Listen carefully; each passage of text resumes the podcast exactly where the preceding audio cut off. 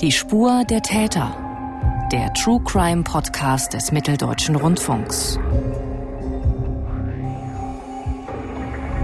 Das Schwierige ist ja, Sie haben zwar eine DNA-Spur, aber die DNA-Spur alleine ja reicht bei weitem nicht. Aus heutiger Sicht sah ich, es war damals recht mutig, ohne eigentlich mehr gehabt zu haben als diese DNA-Spur die Festnahme durchzuführen. Das sagt als kleiner Vorgeschmack die Staatsanwältin Annette Bagenda zu unserem heutigen Fall. Und damit willkommen zu unserem Podcast Die Spur der Täter. Ich bin Mathis Kiesig und bei mir ist heute mein Kollege Tom Rings, der den Fall recherchiert hat und einen Film dazu gedreht hat. Hallo Tom. Hallo Mathis. Tom, wie ist das denn für dich? Ich möchte dich jetzt gerne auch unseren Hörerinnen und Hörern mal ein bisschen vorstellen. Wie lang bist du denn schon als Journalist unterwegs und wie gehst du mit True Crime Fällen um? Wie interessiert dich das denn eigentlich persönlich? Ich habe gestartet 1980 88, also auch in dem Jahr, in dem unser Fall jetzt gleich spielen wird. True Crime hat mich schon immer besonders interessiert, weil man im Nachhinein, wenn diese Fälle einmal geklärt sind, sehr gut nachvollziehen kann, wie das zustande gekommen ist und was die eigentliche Geschichte hinter diesen Fällen äh, gewesen ist. Mhm. Den Film zur heutigen Episode können Sie ein Jahr lang in der ARD Mediathek finden, liebe Hörerinnen und Hörer, in der Sendung Kripo Live Tätern auf der Spur. Den Link dazu finden Sie in unseren Show Notes. Unser heutiger Fall führt uns in die DDR ins Jahr 1988, wie du eben schon angesprochen hast, Tom. Es geht um Fortschritte in der Kriminaltechnik, die die Aufklärung viele Jahre später ermöglicht haben und um eine geschickte Fragetechnik der Ermittler. Vor allem aber geht es um ein 13-jähriges Mädchen, das die Sommerferien starten will und auf dem Weg zu Onkel und Tante ist im Juli 1988.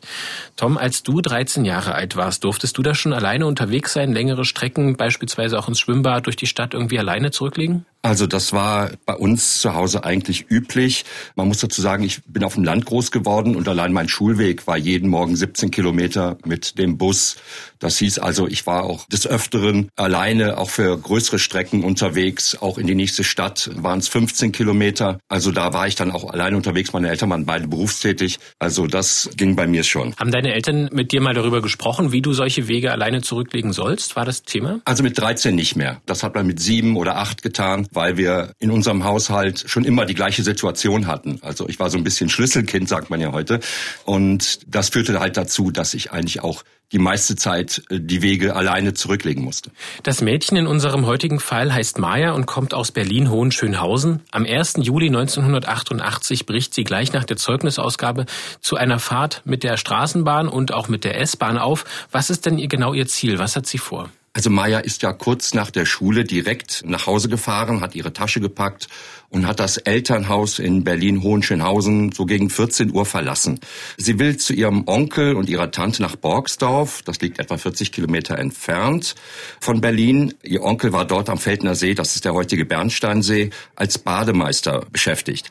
Diesen Weg hat sie schon sehr oft zurückgelegt, weil sie ist regelmäßig dorthin gefahren so auch schon einige Wochen zuvor an den Wochenenden. Da hat sie nämlich eine Ausbildung zur Rettungsschwimmerin bei ihrem Onkel gemacht. Und am 1. Juli 1988, es war also der Beginn der Sommerferien, hatte sie geplant, eine ganze Woche dort bei ihrem Onkel zu bleiben und sollte in dieser Woche auch ihren ersten Einsatz als Rettungsschwimmerin haben. Maya ist also ziemlich sportlich, dass sie mit 13 schon als Rettungsschwimmerin arbeiten darf.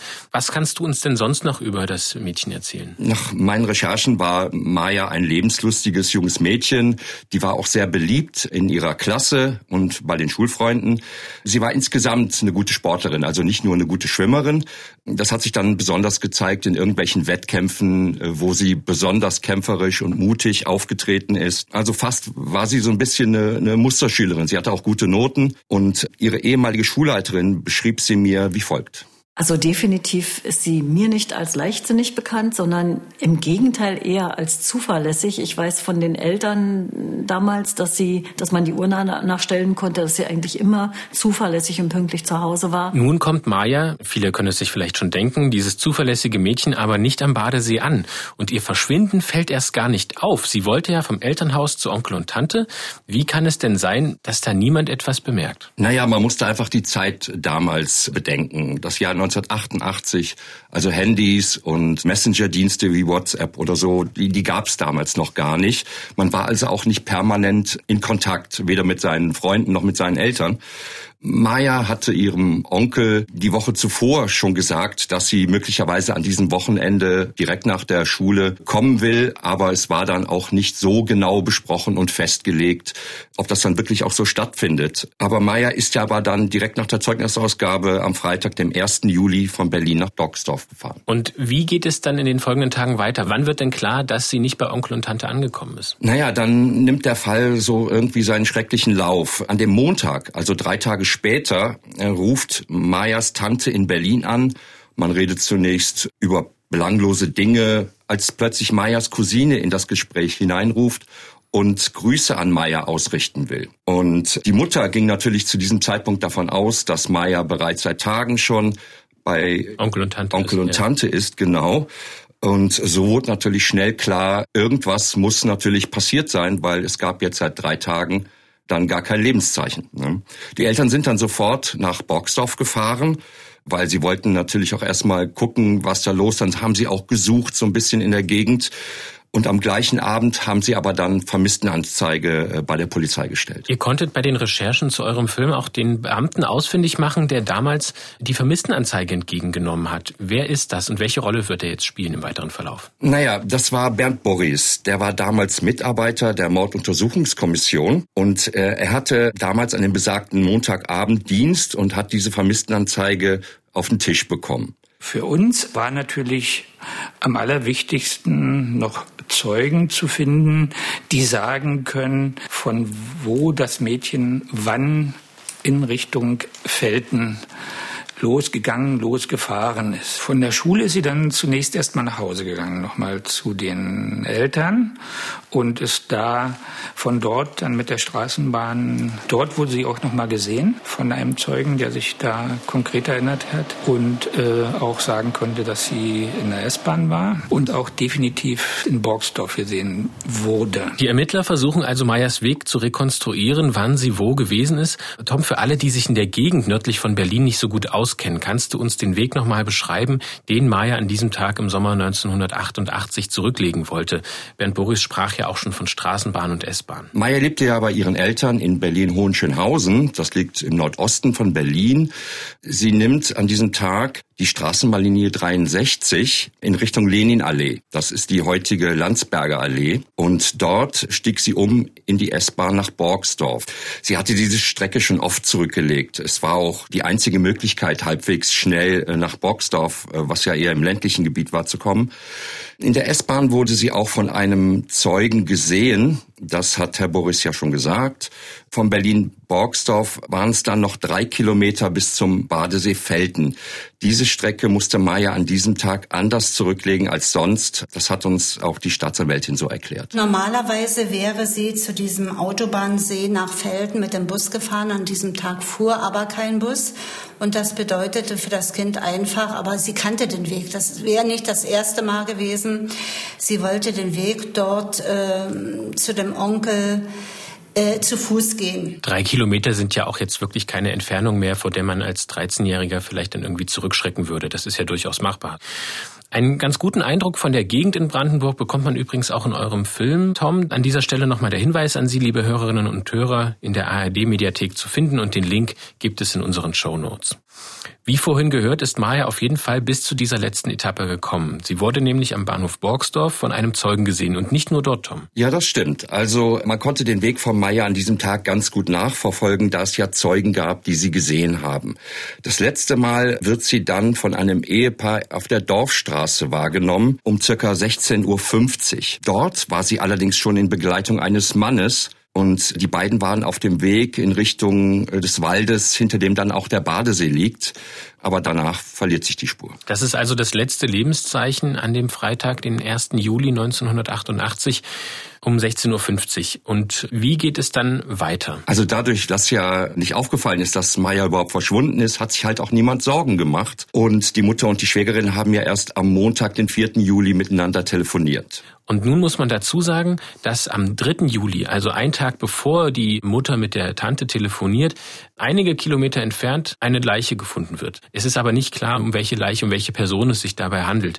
Wie fügt sich das denn jetzt alles zusammen? Also es war Sonntag, der 3. Juli. Da war ein Mitarbeiter der VEB-Kombinat Robotron, das war damals der größte Computerhersteller der DDR, beim Bärensammeln. Dort entdeckt er unter dem Laub und Ästen eine Mädchenleiche. Die Identität war natürlich zu diesem Zeitpunkt noch völlig unklar, denn die Polizisten vor Ort, denen liegt zum Zeitpunkt noch gar keine Vermisstenanzeige vor. Wo wird sie denn gefunden? Das war eben auch das Seltsame. Sie wurde in einem Waldstück 26 Kilometer entfernt von dem Badesee gefunden. Das war westlich von Bernau im heutigen Landkreis Barnim. Und erst als dann die Vermisstenanzeige aus Berlin vorliegt, kann ein Zusammenhang hergestellt werden. Der Vater identifiziert das Mädchen als seine Tochter Maya. So ist dann also schnell klar, die Tote 26 Kilometer entfernt von dem Badesee, wo Maya eigentlich hinkommen wollte, ist die 13-jährige Maya und konnte also schnell identifiziert werden. Woran ist Maya denn gestorben? Mussten die Ermittler gleich von einem Mord ausgehen oder hätte es theoretisch auch ein Unfall sein können? Also ein Unfall konnte sofort ausgeschlossen werden. Das zeigte allein schon die Auffindesituation. Mayas Leichnam war in eine grün karierte Decke eingewickelt und mit einem Seil zugeschnürt, wie ein Paket also. Auch war ein Seil Seil um ihren Hals gewickelt. Es gab Zeichen von Gewalt am Hals. Also das sah nun wirklich nicht mehr nach einem Unfall aus. Auch gab es schnell Hinweise auf Vergewaltigung, wie uns Kriminaltechniker Wolfgang Österreich später geschildert hat. Die ersten Aufgaben, die wir hatten, äh, war der Nachweis äh, ob oder die Untersuchung auf Sperma. Und als sich äh, das bei den ersten Untersuchungen positiv herausstellte, war ziemlich klar, welche Zielrichtung die gesamte Straftat hatte. Äh, und weitere Untersuchungen wurde damals dann am Kriminalistischen Institut der Deutschen Volkspolizei gemacht, die damals dann auch die gesamten weiteren Untersuchungen äh, durchführten. Wolfgang Österreich war zu dem Zeitpunkt der Dreharbeiten Dezernatsleiter für forensische Biologie am Landeskriminalamt Brandenburg. Er ist auch derjenige, der noch in der Nacht nach dem Fund Mayas Leiche ihre Kleidung untersucht hat. Außerdem hat Wolfgang Österreich euch geschildert, wie die Untersuchungen der gesamten Kleidungsgegenstände dann abgelaufen sind. Also es wurde sämtliche Bekleidungsgegenstände separat äh, entsprechend verpackt.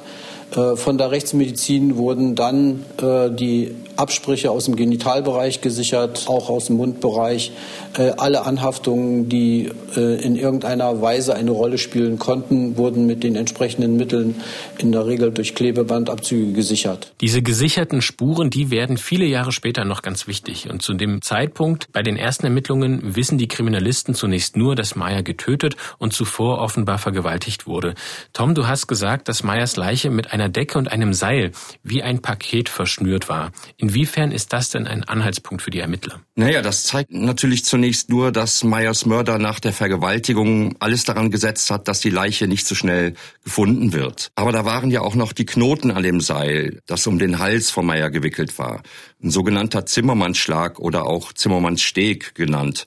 Der ist nicht besonders kompliziert und man verwendet diesen Knoten normalerweise im, im Alltag nicht. So richtig weiter führt das aber auch alles nicht, genau wie weitere Spuren, die den Ermittlern Rätsel aufgeben. Beim Auffinden des Kindes fand man ganz merkwürdige Spuren. Es waren biologische Spuren, wo man gesagt hätte, die könnten aus der Nähe eines Agrarbetriebes sein. Es fanden sich Bauspuren. Also man ist wirklich jeder Spur, die wir hatten, nachgegangen und hat geschaut, wo gibt es Vergleichsspuren. Und dann waren Spuren, wo man gesagt hat, ja, die sind sehr merkwürdig und das könnten Tierhaare sein. Also meinte man, der Täter könnte jemand sein, der viel mit Tieren zu tun gehabt hätte. Sagt Staatsanwältin Annette Bagenda, die später dann federführend auch an den erfolgreichen Ermittlungen letztlich beteiligt war. Inwiefern bringen diese Spuren die Ermittler damals weiter? Also leider gar nicht. Alles, was die Ermittler an Spuren haben, führen leider überhaupt nicht weiter. Sichergestellte Spuren und Asservate werden eingelagert und die kommen dann halt ins Archiv erstmal. Das heißt, der mutmaßliche Mord an Maya bleibt zunächst ungesühnt und ihre Eltern bekommen keine Antwort auf die drängende Frage, wer ihrer Tochter das angetan hat. Wie geht es denn dann in den folgenden Jahren mit dem Fall weiter? Wir sind jetzt ja auch schon kurz vor der Wende. Genau. Es kommt also der Mauerfall der DDR Und natürlich mussten da auch die Strukturen bei der Polizei neu geordnet werden. Es wurden Dezernate geschlossen, zusammengelegt. Es wurde Personal natürlich ausgetauscht. Und in diesen Wirren dieser ganzen Zeit gerät der Fall von Meyer ziemlich in Vergessenheit. Sichergestellte Spuren und Asservate waren eingelagert und zunächst hat sich dann auch erst keiner mehr drum gekümmert. Und was war der Stein des Anstoßes, dass man diesen Fall dann doch wieder hervorgeholt hat und da neue Ermittlungen angestellt hat? Das war im Jahr 2003, also mehr als 14 Jahre später kommt dann wieder Bewegung in dem Fall. Äh, vor allem, weil einigen der damaligen Ermittlern das ungeklärte Schicksal von Meyer irgendwie nicht aus dem Kopf ging und man ja auch viele Asservate und Spuren hatte. Und man dachte sich, ja, wenn wir da jetzt nochmal dran gehen, dann kommen wir äh, möglicherweise weiter in diesem Fall und können dann den Täter doch noch fassen. Es gab also keinen neuen Ermittlungsansatz, keine Zeugenhinweise oder sowas, die plötzlich aufgetaucht wären, sondern es war letztlich der persönliche Antrieb der Ermittler, das nochmal anzugehen. Genau. Die Landeskriminalämter haben immer eigene Arbeitsgruppen, die speziell Altfälle neu recherchieren. Das kommt natürlich immer ein bisschen drauf an, was jetzt an Spuren da ist. Man kann nicht alle Fälle, die irgendwann mal irgendwo begangen worden sind, rausholen und alles nochmal von vorne anfangen. Also man muss da schon auswählen. Und im Fall Maya gab es halt viele Spuren. Man hatte Spermaspuren gefunden, also auch Dinge, die sich mit DNA-Analysen und so weiter gut nochmal nachrecherchieren lassen. Und da gibt's ja auch andere Fälle, zum Beispiel der Fall Stefanie Drews, das war eine Zehnjährige, die wurde 1991 von der Teufelsstahlbrücke an der A4 in Thüringen geworfen und erst 2018 von der Soko Altfälle aufgeklärt. Genau, der Fall Stefanie Drews war Thema in unserem Podcast im Jahr 2020 und den Link dazu zu dieser Episode, den finden Sie auch in unseren Shownotes, liebe Hörerinnen und Hörer. Es ist ja auch so, äh, generell gibt es keine zentrale Erfassung von Altfällen beim Bundeskriminalamt zum Beispiel, denn Polizei ist Ländersache. Jedes Polizeipräsidium regelt das irgendwie anders, wie häufig und wie intensiv Altfälle aus dem Archiv geholt werden. In Hessen zum Beispiel werden die Fälle in einem Computerprogramm eingespeist. Dort fließen verfügbare Informationen zur Tat und Fundorten und gesicherte Spuren zusammen auch Daten von Zeugen und möglichen Verdächtigen. Das Programm errechnet einen Wert, einen sogenannten Score, hinsichtlich der Lösbarkeit des Falles. Aber das ist halt nicht überall so. Und in Brandenburg war es, wie wir gerade angesprochen haben, eher der persönliche Antrieb. Welche Personen stehen denn da besonders im Vordergrund, was jetzt eben den Anschub dieses Falles erneut angeht? Es ist so, dass die Staatsanwältin Annette Bagenda den Fall aus dem Archiv geholt hat, weil ihre langjährigen Ermittler immer wieder von diesem alten, ungeklärten Fall erzählt haben. Unzufrieden darüber waren, dass der Mörder von Maya bislang nicht gefunden wurde. Im Jahr 2001 gibt es dann zunächst einen ganz ähnlichen Fall. Es ging um die Entführung und Ermordung eines Kindes aus Ebertswalde und der Täter konnte dann anhand einer DNA-Untersuchung überführt werden. Und Annette Bagenda hat euch im Film auch nochmal erklärt, welcher Ansporn dann auch so eine erfolgreiche Ermittlung letztlich war für sie. Nach dieser Sache haben wir gesagt, das ist ja ähnlich wie die Sache mit unserem Kind damals.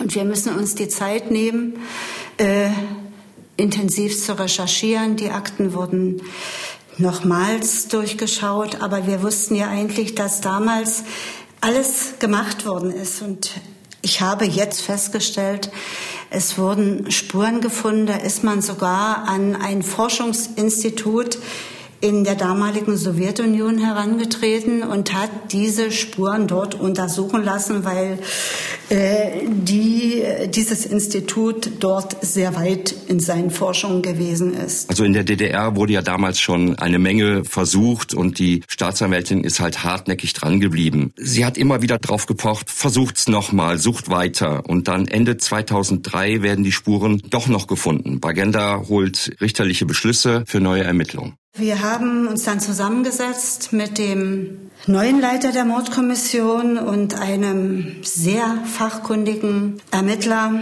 und haben gesagt, wo haben wir Potenzial, welche Möglichkeiten haben wir zum Täter zu kommen. Und wir waren äh, ganz sicher, dass wir sämtliche Personen oder Personenspuren, die wir damals hatten, die waren abgearbeitet. Und äh, wir sind übereingekommen, dass das Ganze geht nur über DNA. Kommissar Zufall äh, hat nicht mitgespielt. Du hast es ja auch schon angesprochen, wie hartnäckig sie war. Man spürt es auch in den O-Tönen, diesen Ehrgeiz, der in ihr steckt. Wie hast du sie denn erlebt? Welchen Eindruck hast du von ihr bekommen? Also während des Interviews, welches wir mit der Staatsanwältin ähm, geführt haben, da wurde ganz schnell deutlich, dass sie das Schicksal der 13-jährigen Maya persönlich ganz besonders berührt hat. Und Frau Bagenda ist, ist eine Kämpferin. Sie wollte den Fall unbedingt lösen und den Täter finden. Und das hat sie auch unter Einsatz von persönlich hohem Risiko auch geschafft. Fassen wir also noch einmal für unsere Hörerinnen und Hörer zusammen, was wir bisher besprochen haben. Der Mord an der 13-jährigen Schülerin Maya nördlich von Berlin im Jahr 1988 bleibt zunächst ungeklärt und feststeht, das Mädchen wollte vom Bahnhof Borgsdorf zu einem Badesee laufen, wo ihr Onkel als Bademeister gearbeitet hat. In Borgsdorf wird sie noch gesehen, aber am Badesee kommt sie nicht an. Zwei Tage später wird eine Leiche im Wald gefunden, 26 Kilometer entfernt. Es stellt sich dann wiederum einen Tag später heraus, dass das eben Maya ist. Offenbar wurde sie vergewaltigt und anschließend mit einem Seil erdrosselt. Auffällig ist der spezielle Knoten an dem Seil. Und trotz umfangreicher Ermittlungen kann die DDR-Polizei den Mörder nicht finden. Erst 15 Jahre später übernehmen die Kriminalisten den Fall erneut und Tom, was sind denn jetzt die ersten Schritte, nachdem Frau Bagenda jetzt auch schon gesagt hatte, es geht nicht um Kommissar Zufall, sondern man muss tatsächlich über die DNA zum Täter kommen? Also von größter Bedeutung waren in diesem Moment natürlich die erwähnten Asservate und Spurenträger, die man ja noch zur Verfügung hatte. Ne? Die lagen ja im Keller. Und die waren so gut erhalten und hilfreich, da war halt auch Staatsanwältin Bagenda sehr glücklich drüber, dass man Asservate und Spuren auch noch in dieser Form zur Verfügung hatte. Das war ja auch nicht immer so. Viele Altfälle gibt es Spuren, die lassen sich nach vielen Jahren gar nicht mehr auswerten, weil sie vergilben, weil sie verschwinden auch. Aber in diesem Fall gab es Spuren und Asservate, die einfach sehr geeignet waren, um diesen Fall nochmal aufzurollen. Wir haben da wirklich, ich sage jetzt mal, all das gefunden, was wir brauchten die Bekleidung des Kindes, die Tasche, Schnürsenkel, den Strick.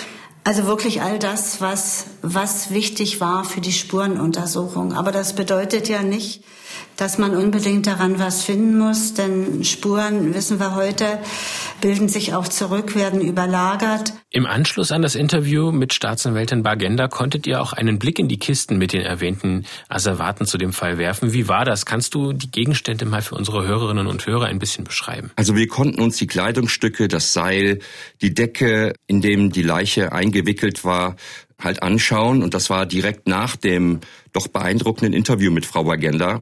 Das ist natürlich beklemmend. Man hat in dem Moment zuvor die ganze Geschichte, den Ablauf der grausamen Tat gehört und hat kurz danach äh, diese Dinge dann vor sich liegen. Da kommt man schon in Schlucken. Hm, das kann ich mir vorstellen. Wie geht es denn dann weiter? Du sagtest, diese Gegenstände und die gesicherten biologischen Spuren sollten untersucht werden. Im LKA Brandenburg bekommt Wolfgang Österreich, den wir ja auch schon gehört haben, den Fall und damit die Spurenträger wieder auf den Tisch. Die große Hoffnung war, dass man halt mit moderneren Untersuchungsmethoden mehr Informationen erhalten könne als 1988 direkt nach dem Mord. Damals 1988 äh, wurden Spermaspuren äh, im Scheidenbereich äh, der Geschädigten gefunden. 2003, als wir mit der erneuten Untersuchung beauftragt wurden oder ich damit beauftragt wurde, wurden dann am Rock Spermaspuren ebenfalls sichtbar gemacht und konnten dann untersucht werden. Wir hatten jetzt die Chance, nochmal äh, mit den neuen Methoden, die sich entwickelt hatten, zu zeigen, dass wir das, was damals gesichert wurde, möglicherweise in der Form doch noch ausreichend war, um einen Spurenverursacher und damit möglicherweise einen Täter festzustellen, um damit äh, eine gewisse Gerechtigkeit widerfahren zu lassen. Und Wolfgang Österreich nutzt seine Chance. Er untersucht die Spuren an Meyers Rock erneut, Sperma und Blutspuren und das mit Erfolg. Er kann mittels DNA-Analyse einen genetischen Fingerabdruck dieses Täters erstellen und diesen dann mit der DNA-Kartei von vorbestraften Tätern abgleichen. Nochmal zur Erinnerung, die erneute Untersuchung der Spuren findet im Jahr 2003 statt. Damals ist die DNA-Technologie zur Aufklärung von Verbrechen noch relativ jung. Sie hatte erst in den 90er Jahren Einzug gehalten in die Kriminalistik in Deutschland. Und genaueres zu den Anfängen der DNA-Analyse kann uns Molekulargenetikerin Dr. Janette Edelmann vom Institut für Rechtsmedizin Medizin der Uni Leipzig sagen. Dort wurden dann ähm, anfangs noch mit ganz anderen Methoden Untersuchungen vorgenommen, um Spuren oder Personen molekulargenetisch ähm, zu charakterisieren. Trotzdem sind äh, schon in den 90er Jahren ähm, erste Urteile aufgrund oder mit Hilfe von äh, DNA-Befunden in Deutschland erfolgt. 1998 wird die zentrale DNA-Datenanalyse-Datei für Deutschland beim Bundeskriminalamt eingerichtet. Darin sind Merkmalsprofile bekannter Straftäter und offener Spuren gesammelt. Sie werden immer dann herangezogen, wenn man wie in unserem Fall ein DNA-Muster hat, das man aber noch nicht eindeutig zuordnen kann. Über diese Datenbank erfolgt dann eben der Abgleich. Und zuvor musste sich das neue Verfahren aber erst einmal durchsetzen und akzeptiert werden, also auch juristisch. Das ist aber gelungen, sagt Dr. Jeanette Edelmann. Es führte aber dann fast zu einem Gegenteil, dass nach einer gewissen Zeit, das, äh, wo man gemerkt hat, äh, da kommen Ergebnisse und es funktioniert und, und das hilft uns weiter und hier können wir jemanden jemanden einer Spur zuordnen, dass das, ähm, ja, ich will nicht sagen Euphorie, aber man hat unheimlich viel auf die DNA dann gesetzt, so dass das fast ein bisschen ins Gegenteil gekippt ist und man äh, sich äh, sozusagen von der DNA fast Wunder erhofft hat und wollte jeden Fall über die DNA-Analyse lösen.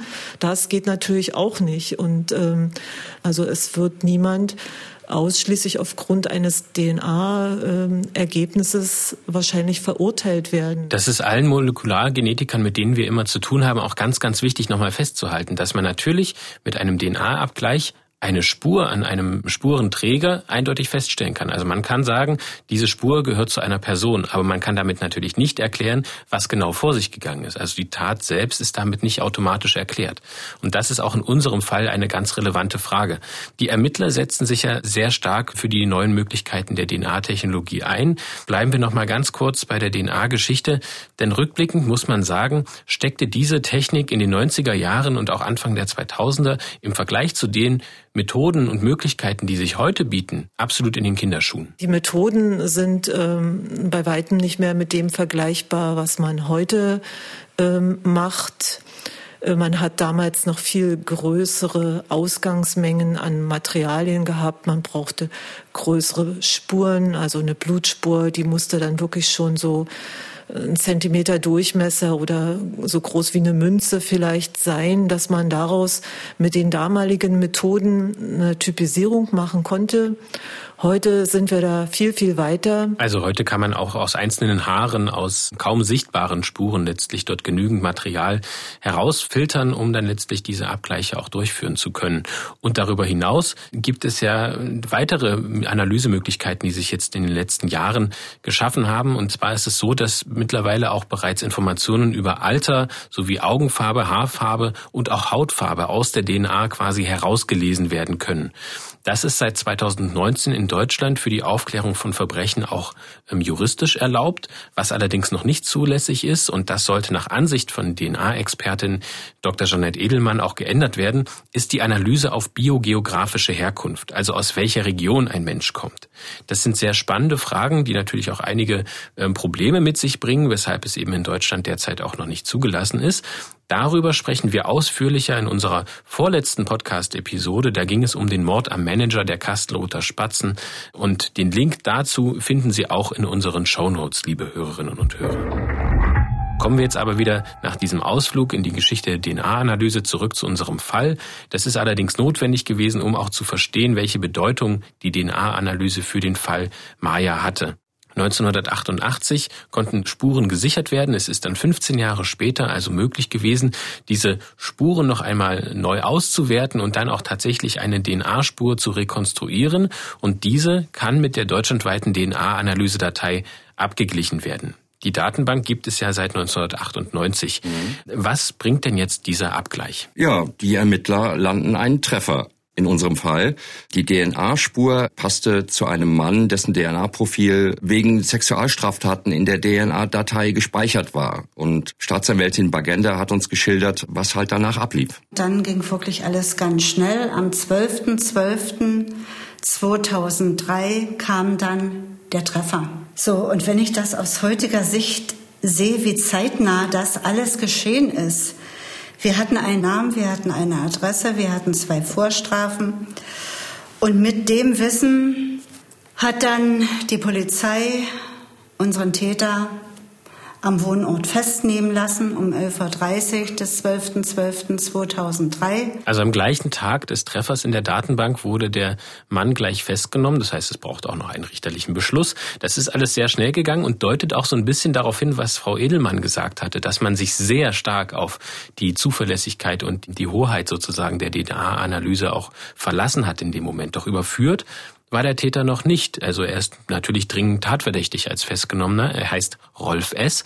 Was kannst du denn noch über ihn sagen, Tom? Also der Rolf S., der war damals 48 Jahre alt. Er arbeitete 1988 zum Zeitpunkt des Mordes als Fahrer für die DDR-Zeitung Junge Welt. Er wurde an seinem Wohnort im sächsischen Döbeln festgenommen. Und das Besondere daran ist auch, dass er erst zwei Tage zuvor aus dem Gefängnis entlassen worden ist. Er saß dort wegen zwei Vergewaltigungen. Diese Festnahme von Rolf S. war ja alles andere als eine klare Sache. Wir haben es gerade ja auch angesprochen, dass man bis auf die DNA-Spur noch nichts hatte, was auf ihn als Täter hindeutete. Entsprechend war die Entscheidung zur Festnahme, ohne mehr gegen ihn in der Hand zu haben, auch ein Risiko, wie Staatsanwältin Bargenda bestätigt. Das Schwierige ist ja, Sie haben zwar eine DNA-Spur, aber die DNA-Spur alleine ja reicht bei weitem nicht. Aus heutiger Sicht sah ich, es war damals recht mutig, ohne eigentlich mehr gehabt zu haben, als diese DNA-Spur die Festnahme durchzuführen. Äh, diese Person ist nie in irgendeiner Form bei den Personen, die durch die Polizei abgeprüft worden sind, äh, ermittelt worden. Also er spielte nie eine Rolle. Ohne die DNA wäre man also nie auf Rolf S. gekommen. Wie verhält er sich denn bei der Festnahme? Polizei erfahren scheint er ja schon zu sein. Ja, aber trotz dieser Erfahrung verstrickt er sich bei der Vernehmung in verschiedene Widersprüche. Es blieb ihm natürlich jetzt nichts anderes übrig, als die Vergewaltigung zuzugeben, weil es gab ja äh, Spermaspuren, die eindeutig ihm zuzuordnen waren an dem Rock von Meyer. Dafür gab es jetzt den DNA-Beweis.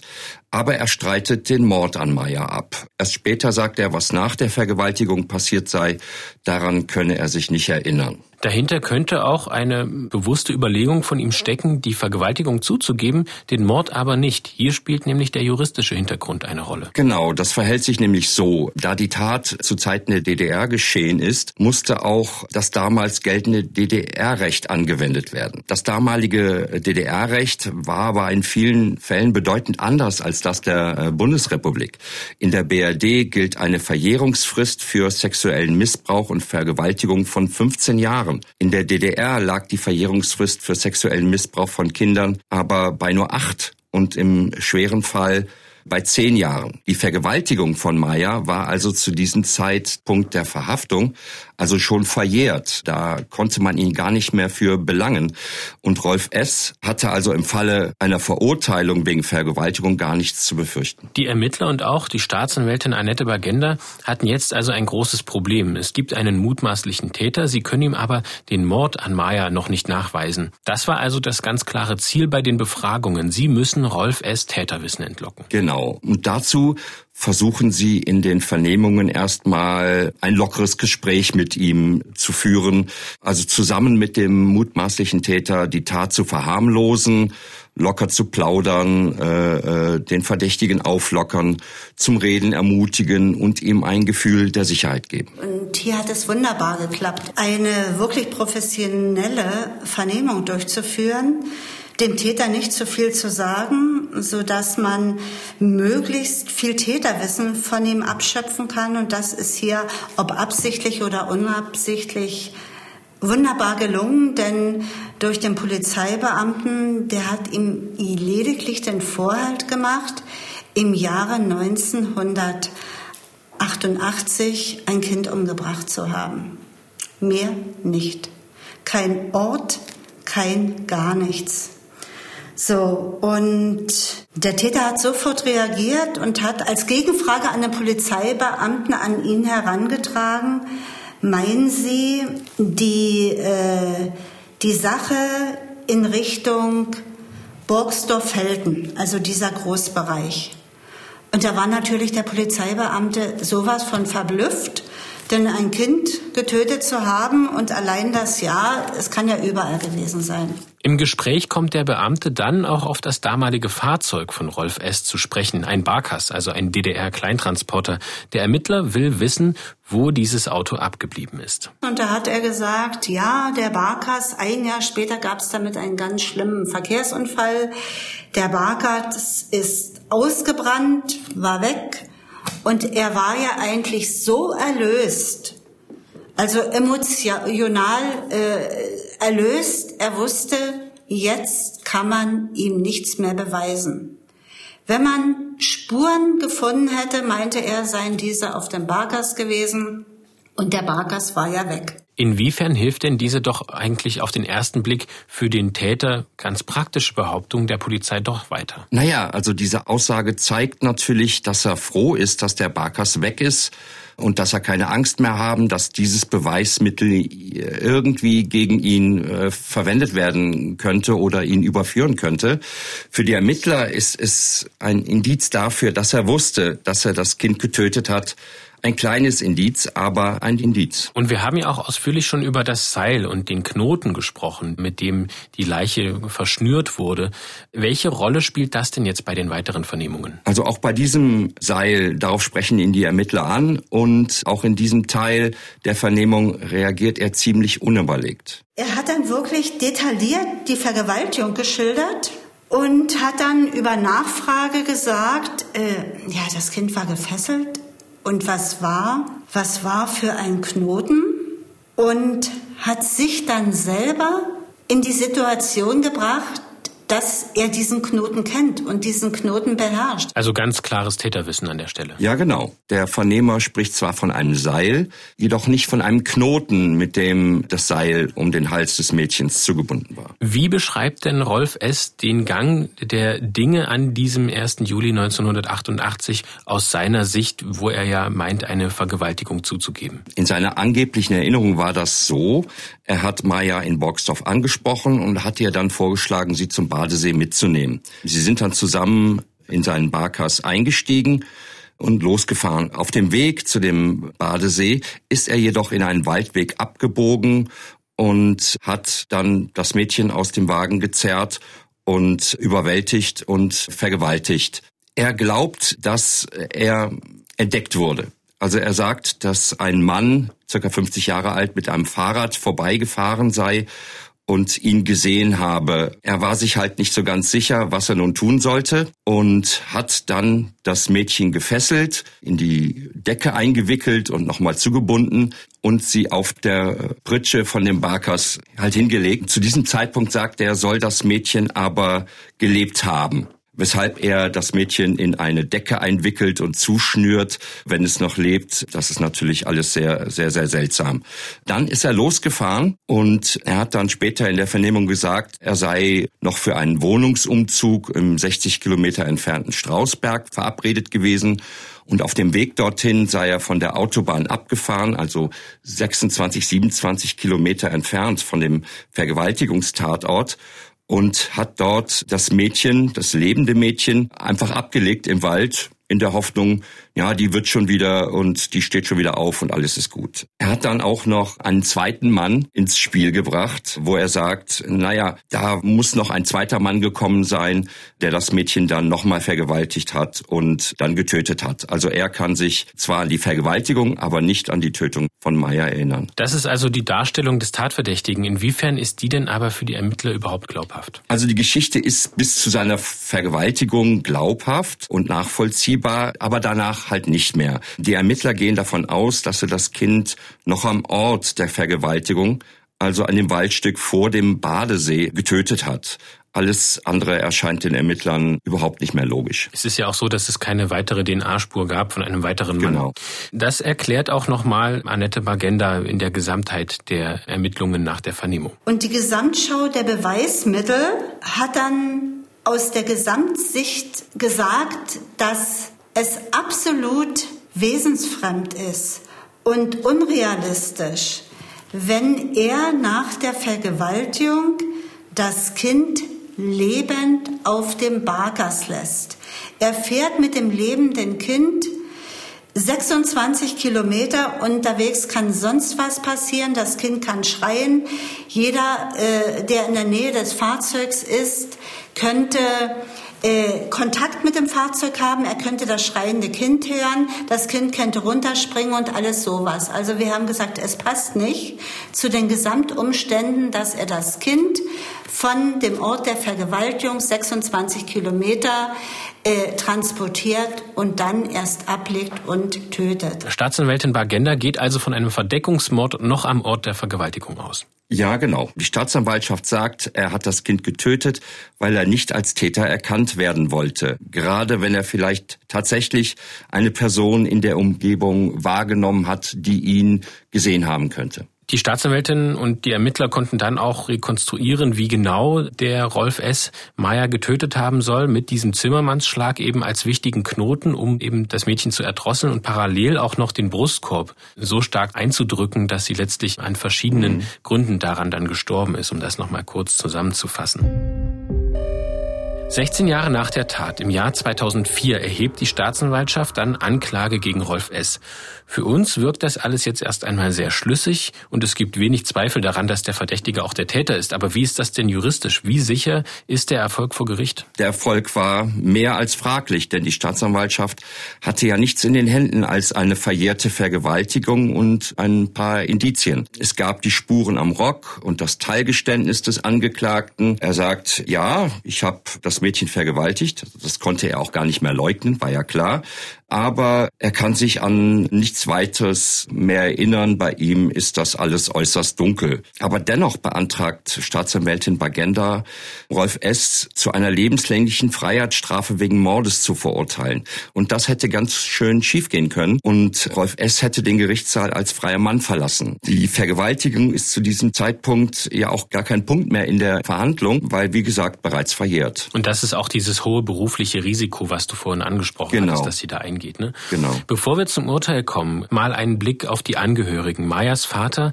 hat den Mord an seiner Tochter nie verkraftet. Er wurde psychisch krank und starb fünf Jahre nach der Tat.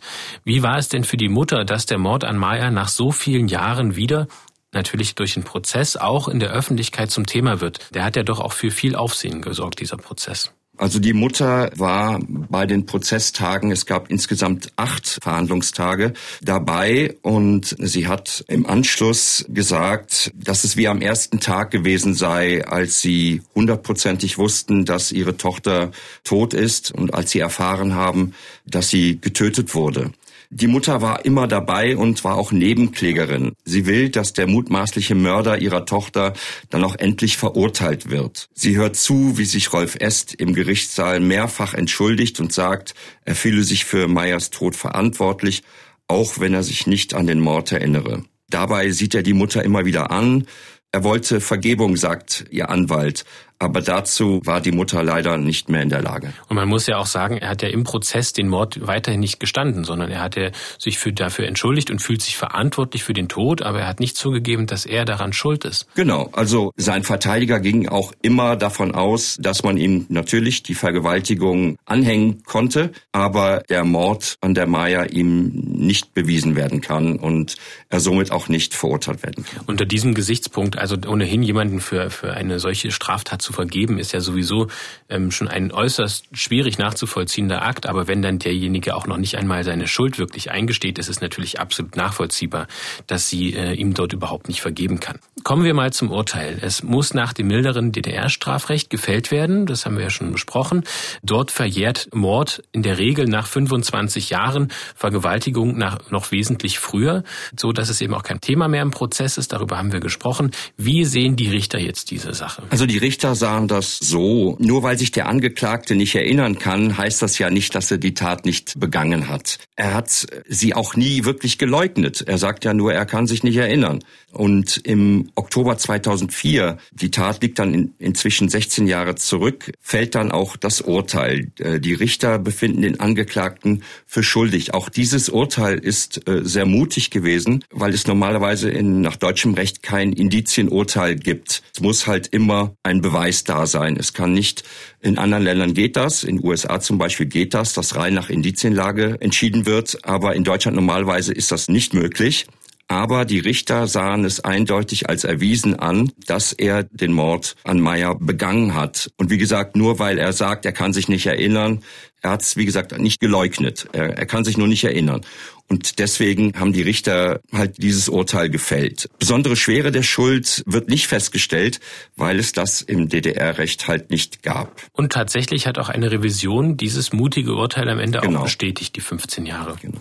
Trotz der vielen Jahre, die vergangen sind, ist es den Ermittlern also gelungen, den Mord an Maya S. aufzuklären und für die Mutter sicher insofern auch eine Genugtuung, dass der Wunsch, dass der Mörder endlich verurteilt wird, in Erfüllung gegangen ist. Der Schmerz und die Belastung werden natürlich bleiben, das ist völlig klar. Das bringt abschließend auch Mayas Schuldirektorin Marion Schönfeld auf den Punkt. Es ist für alle, die Maya kannten, und ich kann da, glaube ich, auch für viele meiner Lehrerkollegen von damals sprechen, furchtbar und schrecklich und immer bedrückend all die Jahre gewesen, solange das nicht aufgeklärt war. Wir haben mit den Eltern gelitten, mit der Mutter vor allen Dingen. Der Vater ist ja schwer erkrankt dann und ähm, es lastet einfach auf der Seele und es lastet natürlich auch heute noch. Man vergisst so einen Fall nicht und man braucht es eigentlich nicht, dass einem sowas überhaupt über den Weg läuft in, in einem Leben. Aber am Ende konnte es zumindest juristisch abgeschlossen werden, sodass ja. auch alle, die Maya kannten, sich an sie erinnern können und wissen, dass der, der Täter dafür eine Strafe behalten hat, die maximal mögliche Strafe, die er bekommen konnte. Genau, das waren in dem Fall 15 Jahre. Da muss man jetzt auch sagen, er ist auch schon wieder auf freiem Fuß. Also er ist 2019 auch wieder freigekommen. Soweit zu unserer heutigen Episode zum Mordfall Maya S. Vielen Dank an dich, Tom, dass du uns Einblicke in deine Recherchen gewährt hast. Ja. Und im Film geht ihr nochmal intensiver auf die Beweisstücke ein. Darüber haben wir auch von gesprochen, wie die, wie das für dich war, die dort anzusehen. Diesen spannenden Film, liebe Hörerinnen und Hörer, finden Sie in der ARD Mediathek ein ganzes Jahr lang noch bei der Sendung Kripo Live Tätern auf der Spur der Mordfall Maya S. Und den Link gibt es in unseren Show Notes. In der nächsten Episode beschäftigen wir uns erneut mit einem Cold Case aus dem Jahr 1999. Im September des Jahres wird die achtjährige Johanna Bonacker entführt und ermordet und erst im Jahr 2017 konnte der Täter festgenommen werden. Wie den Ermittlerinnen und Ermittlern das gelungen ist, das erfahren Sie am 13. April. Dann startet auch die Filmreihe dazu in der ARD Mediathek. Bei Fragen oder Rückmeldungen zu unserem Podcast würden wir uns über eine E-Mail von Ihnen freuen. Die Adresse lautet die-spur-der-täter mit ae.mdr.de. Mein Name ist Mathis Kiesig. Unterstützung bei dieser Episode habe ich bekommen von meinem Kollegen David Kopp und zu Gast war Tom Rings. Vielen Dank, Tom. Danke auch. Vielen Dank fürs Zuhören. Wir freuen uns über Ihre Weiterempfehlung und bis zum nächsten Mal. Sie hörten den True Crime Podcast Die Spur der Täter. Eine Produktion des Mitteldeutschen Rundfunks.